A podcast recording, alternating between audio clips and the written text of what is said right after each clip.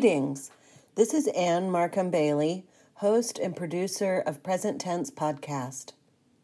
We're deep into season three, the Practice of Being series, rooted in the creative awareness practice that is at the center of my new book, The Practice of Being. The focus of this series is visionary leaders, people who change the world through the lens and application of awareness in myriad disciplines. I'm thrilled to introduce present tense listeners to poet and educator Kwoya Fagin Maples, a woman who insists upon living fully into her experience and honoring her passion to, in her words, clarify and demystify injustice, and to record beauty that is worthy of report. Kwoya is a writer living in Birmingham, Alabama. She is the author of Mend from the University Press of Kentucky, published in 2018.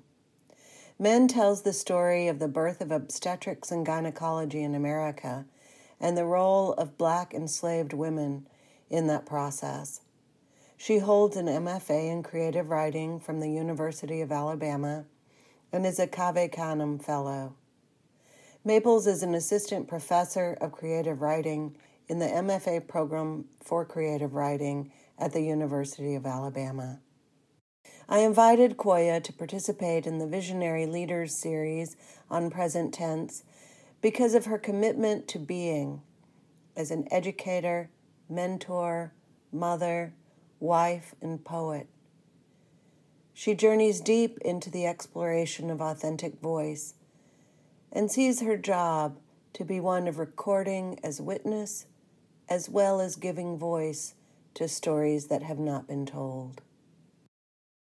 I want to welcome you, Kwoya, and thank you for your time for this interview. It, uh, I'm really thrilled to have you be part of the the Practice of Being series. I remember very clearly when I knew that I was a poet as a young person. And for some people, that is the case, and for some people, it's not. I'm just curious at what point you really um, decided to take a dive into poetry and decided it was a place where you like to swim. Um, I decided that when I was a teenager. Um, I always wanted to be a writer since I was about eight years old, um, but I had not found poetry yet. And so, um, you know, I just was reading my all of my favorite writers, uh, novels by them. Um, I got into Maya Angelou's autobiog- autobiography series, and that just blew my mind. Um, she blew my mind, and then I think her way of being in the world just I found kinship in that. And so when I ran out of her autobi- autobiographies at the library, I read, I picked up one of her books of poetry and I had been avo- avoiding it like the whole series. There's like, you know, six series, six books in her um, uh, autobiographical series. And um, I finally picked up that book. Um, and I was like, okay, I'm going to check this out and take it home because there's nothing else left by her to read. And then when I I I read it again, you know, I had that experience of, of finding myself in the work. Um, and ultimately it led to me um, starting out writing poems that mimicked hers. You know, that was how I how I began. Um, and then over time, just like kind of developed into my own um, I don't know, my own fascination and my own style of approaching the the art form. I wrote a lot of playful poems when I was in high school, um, and I enjoyed them so much. uh, I enjoyed writing them so much. I shared them with um, people in my class when I was supposed to be doing algebra two. Um, instead of doing that, like I, I became a nuisance to my teacher. Uh, I, I, didn't understand what was happening in the class. I always had a hard time in math. And, you know, I would write poems and they were very silly. they always had cheese or pea in them. And and um and my friends would laugh and they they enjoyed the poems so i just kept writing them um, but i always think back on that time like very fondly because i wasn't getting any feedback on writing like nobody had given me permission um, to do any of what i was doing but i just was enjoying myself so much it was just so pleasurable and that's all it was just like simply pleasure i remember um, fifth grade, just getting in in sixth grade, I just wanted to write stories about horses. Heroic stories about and they kept the teachers kept trying to tell me that I had to like do these other like you have to do this other stuff and I was cry and say but I don't just want to write horse stories. yeah. It's interesting when you know what you are. Mm-hmm. What do you see as your role as a poet? Um, and that's a lot to unpack, but maybe some things fly by that you can. yeah, I mean, I I, I think about um, my role is to to use to use the gift that I've been given, uh, to use the voice that I've been given, um, to develop my voice, to be my authentic self, uh, to keep reaching towards that, uh, reaching towards authenticity, but then also like, you know, I, I think to write poems that like clarify injustice, um, that demystify injustice. I think that's that's one thing, and then also just to record beauty um, and when I say beauty, I, I, don't just mean things that are pretty, I just mean um, all manner of life, right? I, I consider all manner of life, you know, above the ground to be beautiful, um, to be worthy of report. And so um, I see that as as my role. I see my um, self as having a job to record. I in in in, in a way that is sometimes is sometimes overwhelming and um, troublesome. Can you say more about what about it is troublesome? I think, um, you know, having again, like you know, I, I, you know, I've written and said that, like you know, I, I was born with a job to record, and having this sort of job and having this kind of brain that very easily pushes into the internal self right? Or the or or my analysis of a situation. For example watching you know a sandcastle being built on the the beach by my children and being kind of stuck in that observation instead of joining them. And that's what i mean by by troublesome. It's like if your brain is kind of constantly switching into that mode of recording and thinking about applying language to your life then at what point are you living your life and being present in your life and so i think that question is something that kind of comes up a lot being a mother and being a wife you're almost describing being a scribe mm-hmm. as you're recording what you witness. Mm-hmm. Right. And then also, just like, you know, if not recording what is witnessed, but also thinking about the stories and considering the stories and bringing to light the stories that have not been witnessed is also something that I consider to be my job um, as a poet. When you think about society in general, very general, and if you want to get into specifics, of course, please, I invite you to do so. Where do you see the role of, of poetry? Talk to about your role as poet, giving voice to either what you witness or what has not had voice. So, as um, for society, what is the role of poetry? Yeah, I feel first it, it should offer a place of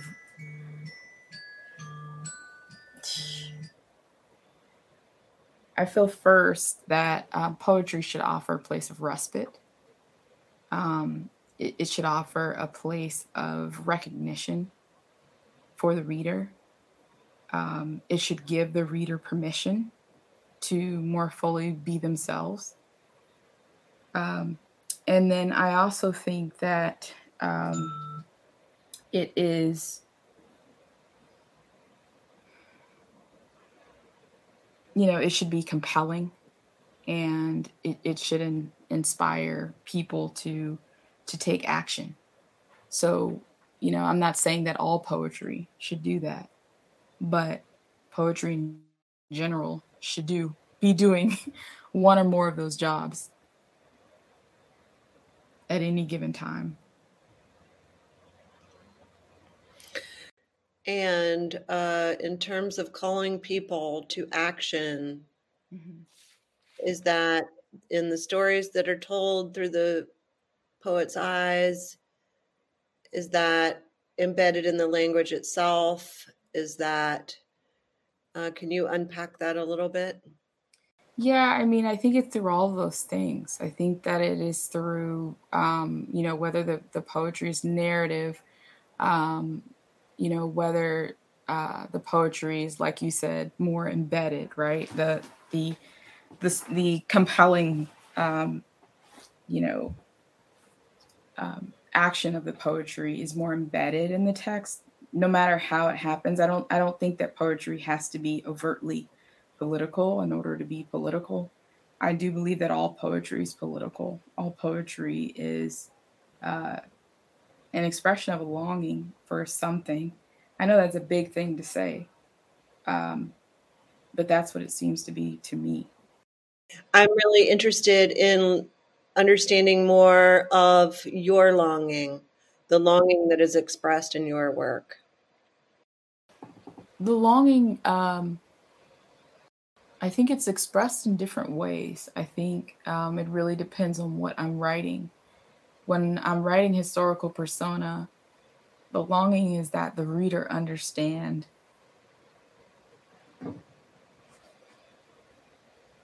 the person that I'm that I'm trying to to um, to bring to life.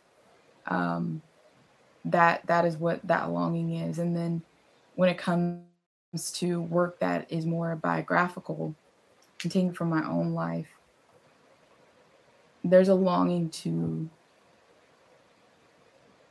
to not be compartmentalized, to be seen in several different ways, um, uh, to be seen as a, a, a multifaceted human being. Um, and I think that that my writing is is is a push a lot of times against what I think others' perceptions of me might be in some ways. I feel very vulnerable saying with that, saying that, but um, it's true. So, is that uh, working with the outer and then with the inner realities of mm-hmm. being? Mm-hmm. Yeah, and also just the permissions that um, you know society gives one, right? Just kind of pushing against pushing against those permissions. I would say is like especially like one of the kind of um, main things about my own work or work that is more biographical. Even just to say that you know being married as, as a black woman in 2022, you know, the moment of my proposal, you know, just that being that being singular in a kind of way or that being unique in a kind of way because it's only been a couple of hundred years, right? It's only it's, it hasn't been that long that you know black people could even make a choice about who they married, and so um, you know me making the choice to to write about that, to write about marriage, to write you know these kinds of poems. Um, are pushing again against that at a time where um, you know society is on one hand is trying to say like you know this thing is less valuable but i'm like showing up and i'm saying well wait i just got here you know if i just if i decide that i want my family to dress in matching clothes which this has never happened but i'm just saying if I wanted all of us to dress in matching clothes and go somewhere together, that would be the first time that that would have happened in my family history. And so I think these these differences, especially between like, um, you know, uh, black families, and again, you know, I I come from you know first generation uh, uh, college student on my my dad's side, you know, second generation college student on my mom's side. And again, like just you know what what, what may seem very ordinary to others or maybe even, you know, I don't know, Pollyanna is the only word that comes to mind, just so, sort of pat or usual. It's actually extraordinary for me and it's extraordinary for for where I come from. And um, um, yeah, I hope that answers that question.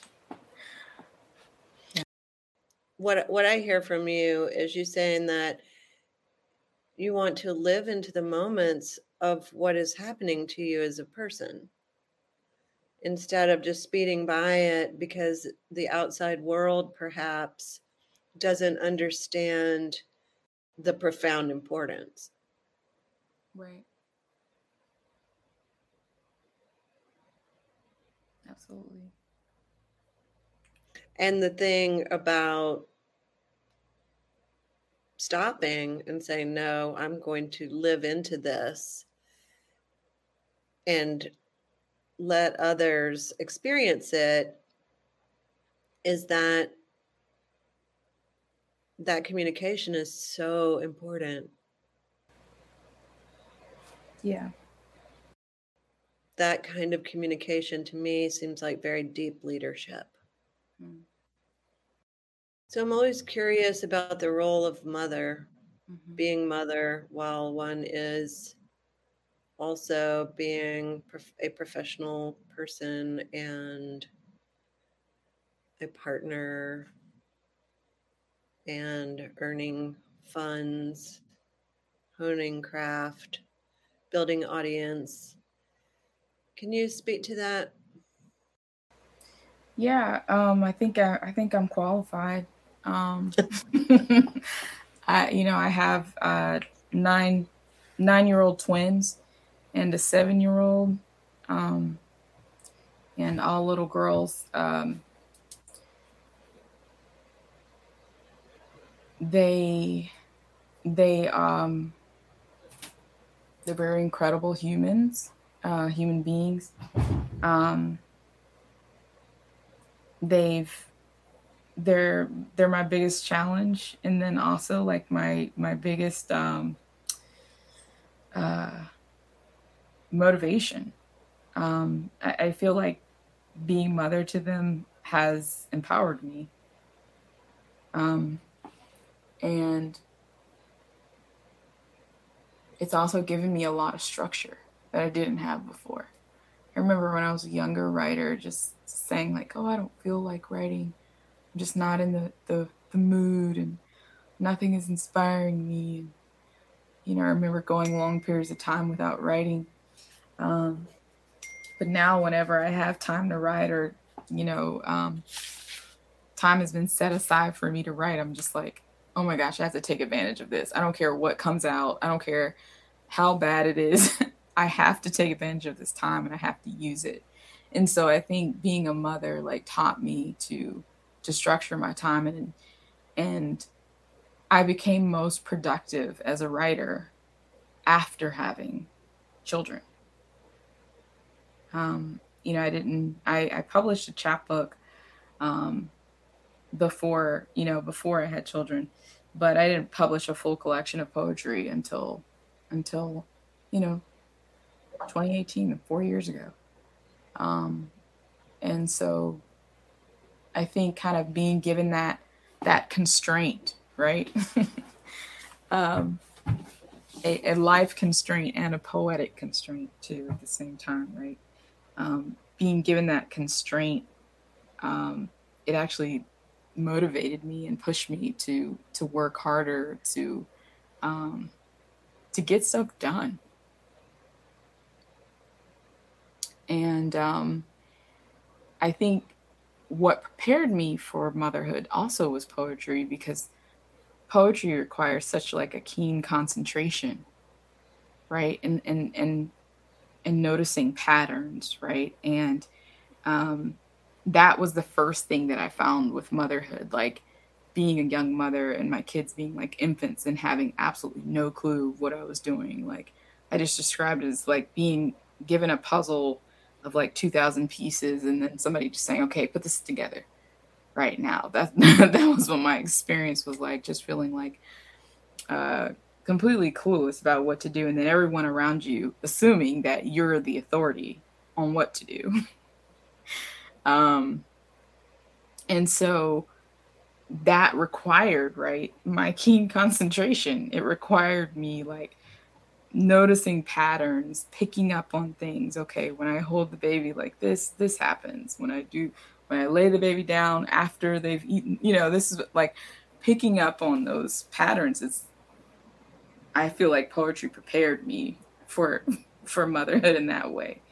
Um, but in terms of just the richness that it offers, like that the life offer, right, of being a mother, like kind of witnessing um, a child like come into language, um, you know, helping them learn how to read, um, seeing them experience things in the world. All of this is very, I would say, like artistically stimulating because everything is just, um, just interesting and, and beautiful. Um, but then also, I think all mothers who are writers have these times where you know that that desire to get somewhere right it has to be pushed has to be pushed aside you know when you have this human being in front of you who needs you in some way and you can't get to what you want and sometimes there's like this frustration that builds over the course of time and that of not being able to get to you know the place where you can write. Um, and i think it's really important to have someone who's supportive, um, you know, in in making sure that that happens for you and knowing that that's a part of your life and that's part of what feeds you and that's part of what you need. Um, so yeah, thankfully Marcus is, is, is definitely that. Marcus is my husband, but yeah, thankfully he's he's very supportive and, and knows that that's part of what helps me to exist. You know, just having children is such an amazing thing. Sometimes I see pregnant women and I'm just like, oh my God, right under that skin, there's a baby. Mm-hmm. it's just so yeah, crazy. It's hard. it's hard to even conceptualize. It's hard. Yeah. There's so much mystery around it too. You know, you go to the doctor and something's happened to you that's really weird I remember one morning I woke up and my gums were all swollen. Like just puffy, just got like went out while I was pregnant. And I went to the doctor. The doctor's like, mm, yeah, happens. Why? Can't answer why. There's so many things, so many little things that happen to your body. And, and nobody can tell you why. Like you think like, oh, you know, we're, you know, we're in modern times. This is 2020, whatever, you know, everything should be known by now. There's still things, there's still so much that people don't know. as an educator, what is your aspiration for for your students and yeah what is what is your aspiration for the students who work with you. Um i have big aspirations for my students. I i want to teach their whole selves and um you know my my pedagogy is very much informed by bell hooks um, and uh, she has a book called teaching to transgress. Um, and this book talks about education as the practice of freedom. And it also talks about bringing your whole self as a teacher into the classroom. Your whole self not just your intellect but your whole self, um, which really, really resists the tradition of um, that has been prevailing in the academy, which is like, you know, you only are your mind, you only are your intellect. It doesn't matter um, what you wear in the classroom or how you act outside of the classroom. The only thing that matters is your brain, your, um, you know, again your intellect um, and so kind of getting away from that idea and resisting that idea which i think has been very prominent in um, you know kind of european american um, you know uh, the academy as it were right through you know uh, in the past um, and still today. And so getting away from that that old system and that old way that doesn't recognize either the professor or the student as a human being that is what i i am that is what i am pushing against and i'm i've had i've been having to break down things that i um you know systems of like systems of um power that I witness, right? Going, getting my, as I, you know, gain my education. Um, and, you know, I gained my education in all predominantly European American, um, you know, communities um, or institutions. And so, um, you know, kind of getting away from those practices has been something that I've had to actively do um, and come to a place where my main interest is not exerting power in the classroom, but creating an environment where my students feel permission to take risks, um, to fail, um, to um, be themselves. And I, I, I am, I am challenging myself to recognize their humanity, recognizing their need to to eat, to move, um, to learn how to manage their lives. Um, I, I talked to my students, you know, just the other day. I my poetry workshop. At the beginning of the workshop, we have movement, and this class is it's a two and a half hour class.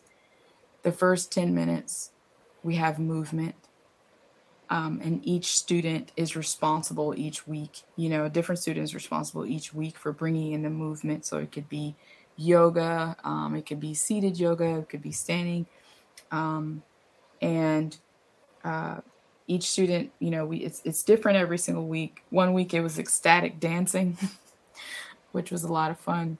Um, but yeah, it's just ten minutes and of us like kind of getting in touch with our bodies, like being in the space, being mindful, um, you know, in our own bodies and kind of taking care of the stress and anxiety that can be associated with just coming into a classroom space. Um, and I think that the movement kind of helps create this environment of like non judgment that I want to happen in the classroom. And so we do that And you know, also yesterday I talked to them about setting a vision for for for any kind of goal you have in your life. And we, you know, we wrote a vision at the beginning of the semester where we talked about, you know, I gave them a prompt, you know, that I had received from Javacia Bowser. I gave them a prompt that that says, you know, it is it is April 29th, 2022, and I'm so proud of all I've created this semester. And then they that was the prompt. And so then they wrote out what they wanted to have done by the end of the semester. How would they wanted to approach writing and like how what what permissions they wanted to give themselves and and what they wanted to give and bring to others in the community of the classroom.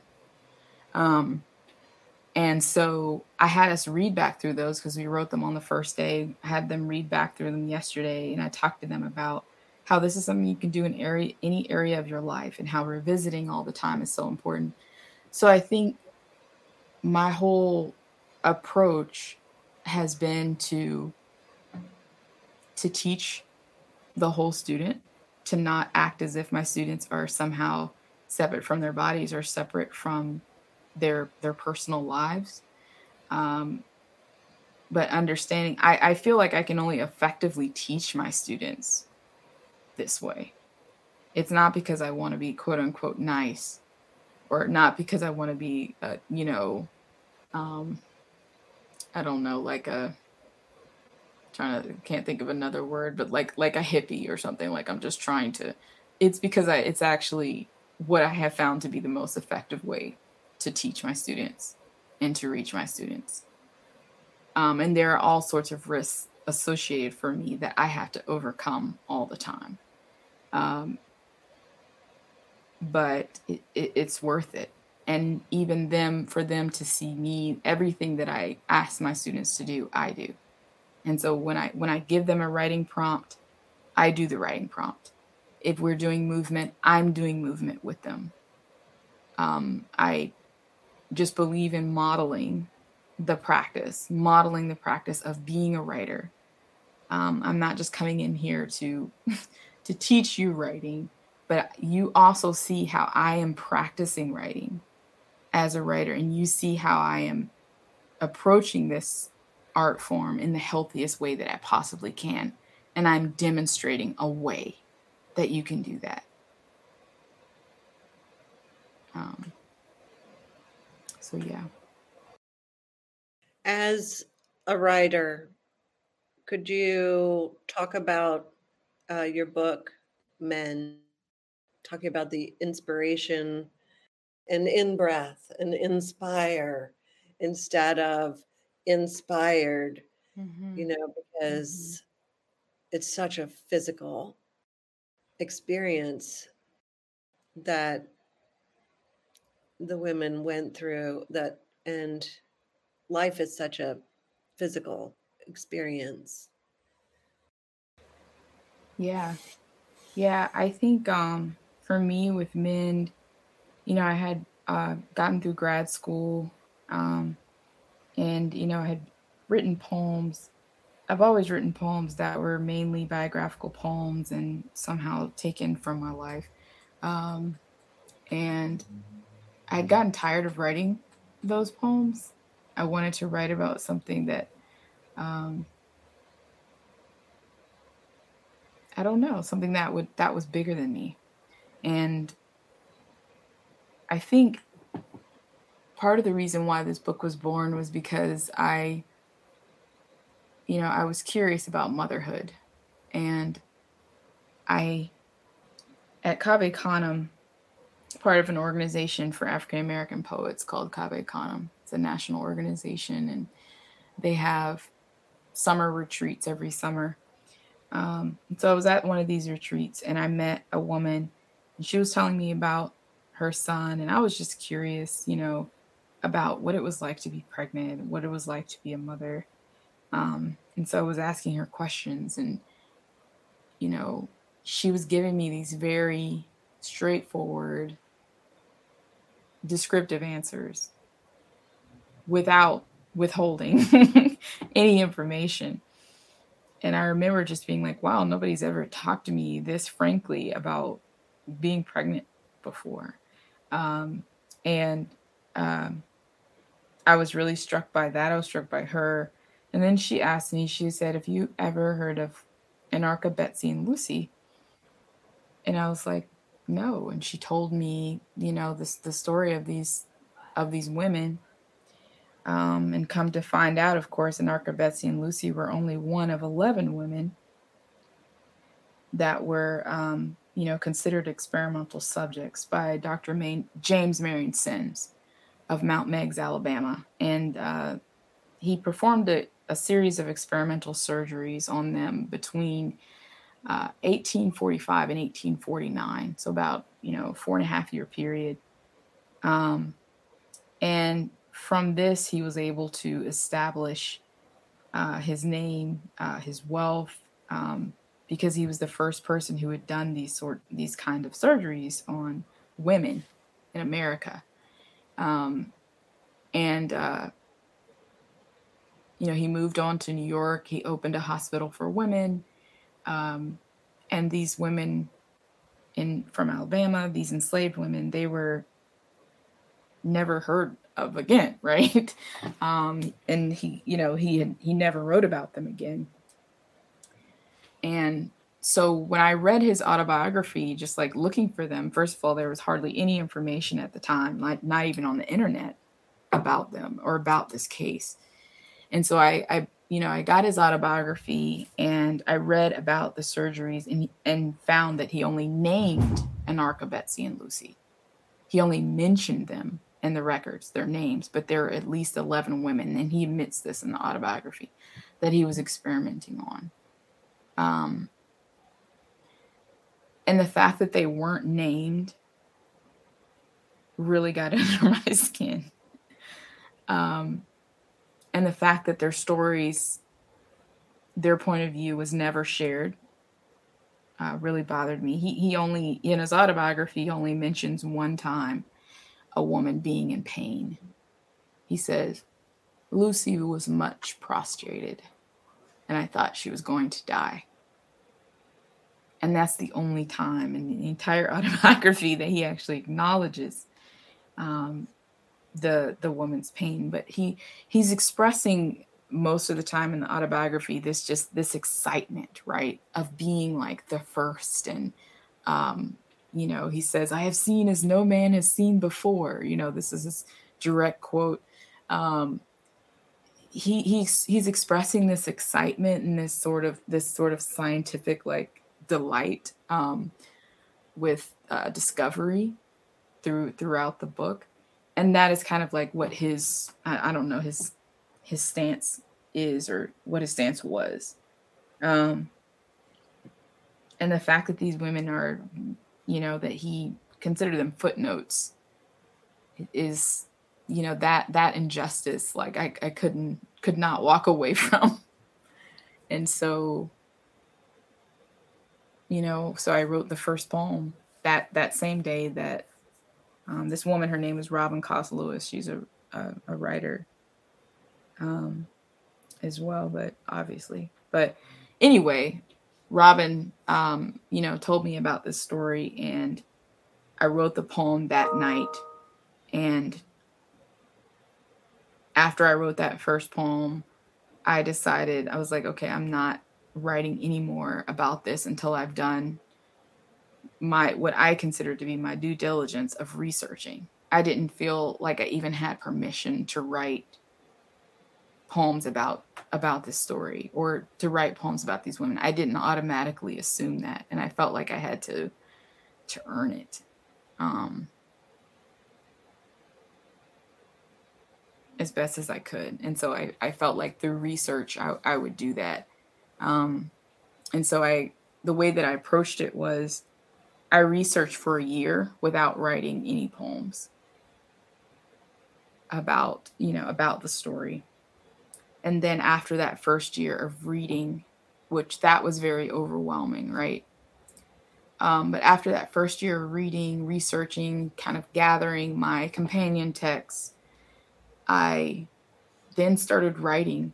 I was very fortunate to have a writing residency in New York at um, the Pocantico, the Pocantico Estate, the Rockefeller Brothers Plantation in New York, and um, I was there alone for uh, two and a half weeks for a residency, and that was where I started writing the book.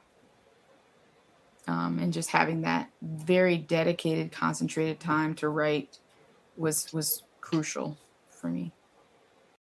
Uh, what did you do, Kwoya, to take care of yourself during that during that whole period? I um I think separating the research from the writing helped. Um, reading about it, thinking about it, ruminating on it, that was the hardest part, I think. Um, but you know, I, you know, I'm a believer. I have a belief system. You know, I I'm a lover of God, and and so like I think that obviously, you know, kept me right, and then also just having people that I could talk to. Um, I talked to everybody about it. um, a lot of times, people, you know, they I could tell they didn't want to have those conversations with me. But I really I felt like it, it it was something that I had to to release, right? It was something I had to get out. And so I would end up talking to people, not so much about what I had read, but just about the pro, pro, pro, project generally. You know, like just, I had to just, um, I don't know, just kind of relieve myself that way. Just I kept talking about it. I almost felt like I talked about it too much. Um, but then once the the good thing about separating the research and the writing was that the writing wasn't so overwhelmed by the research. Um, and then because I had already done the research and, and and I felt like I had that permission and I and then I felt like I I could really listen and I could really hear.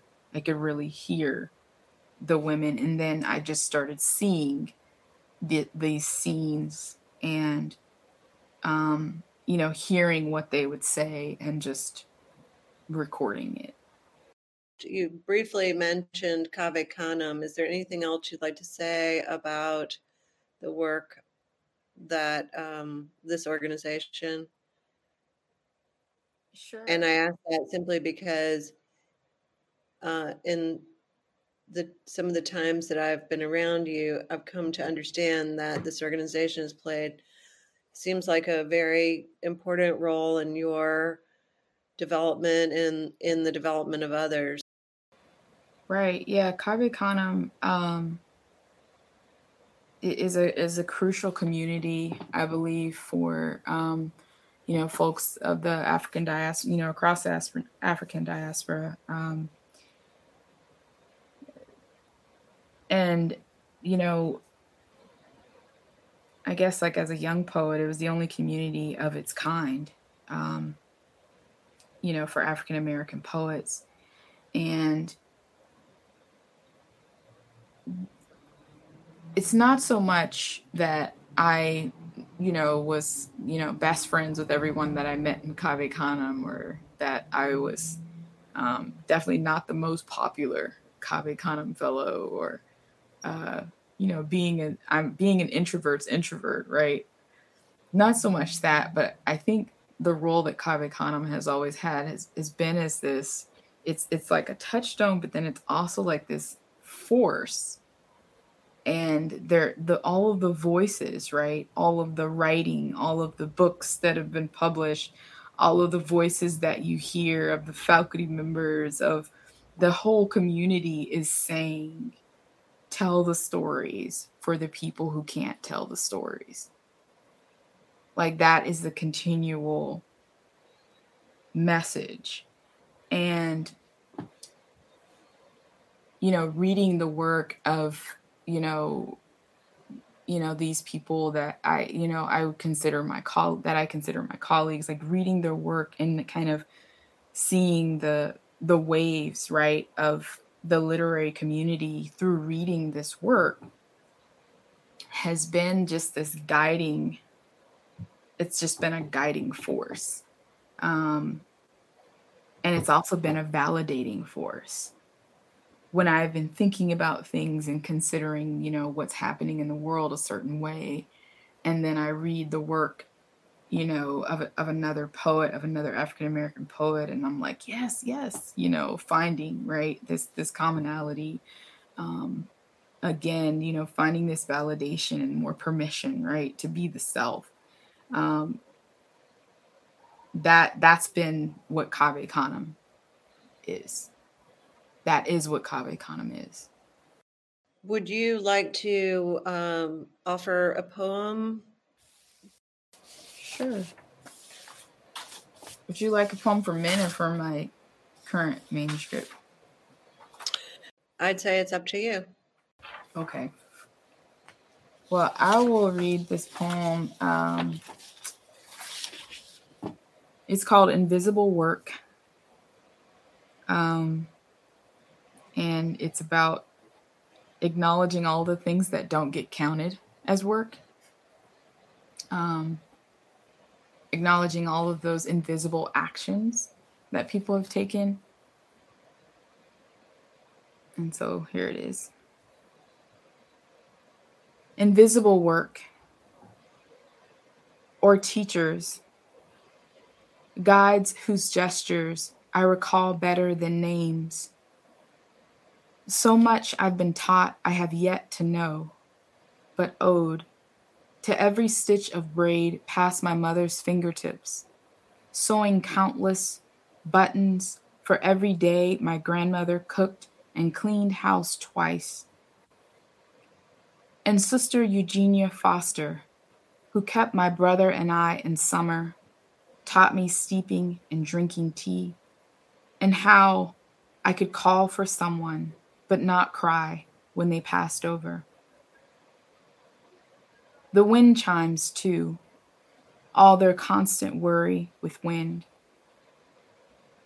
Even after her stroke, my grandmother Dorothy rose on cold nights pulled a heavy leg down the hall to cover me with a quilt her own grandmother quilted. On his days off, my father lacquered my found rocks, praised my keen eye. Wasn't he urging me to notice? I see now all this gracious lack of accounting. But maybe, too, how tonight, in terrific storm, when the wind picked up and pitched warning, this primal body took off running, homing through the dark house towards the beds where my children sleep.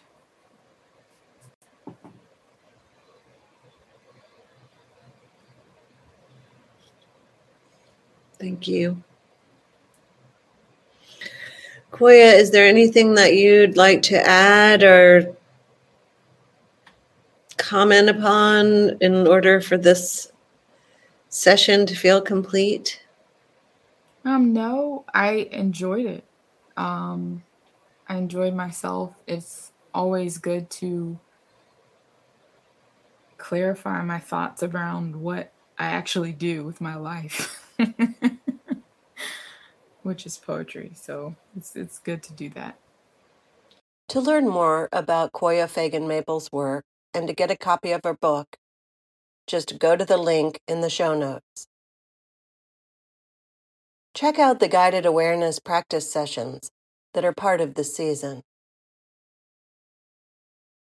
If you like the show, please rate us and share the work and the heart of these amazing visionary leaders. Check out my books, programs, and courses. Your support helps the show. Check the show notes for links.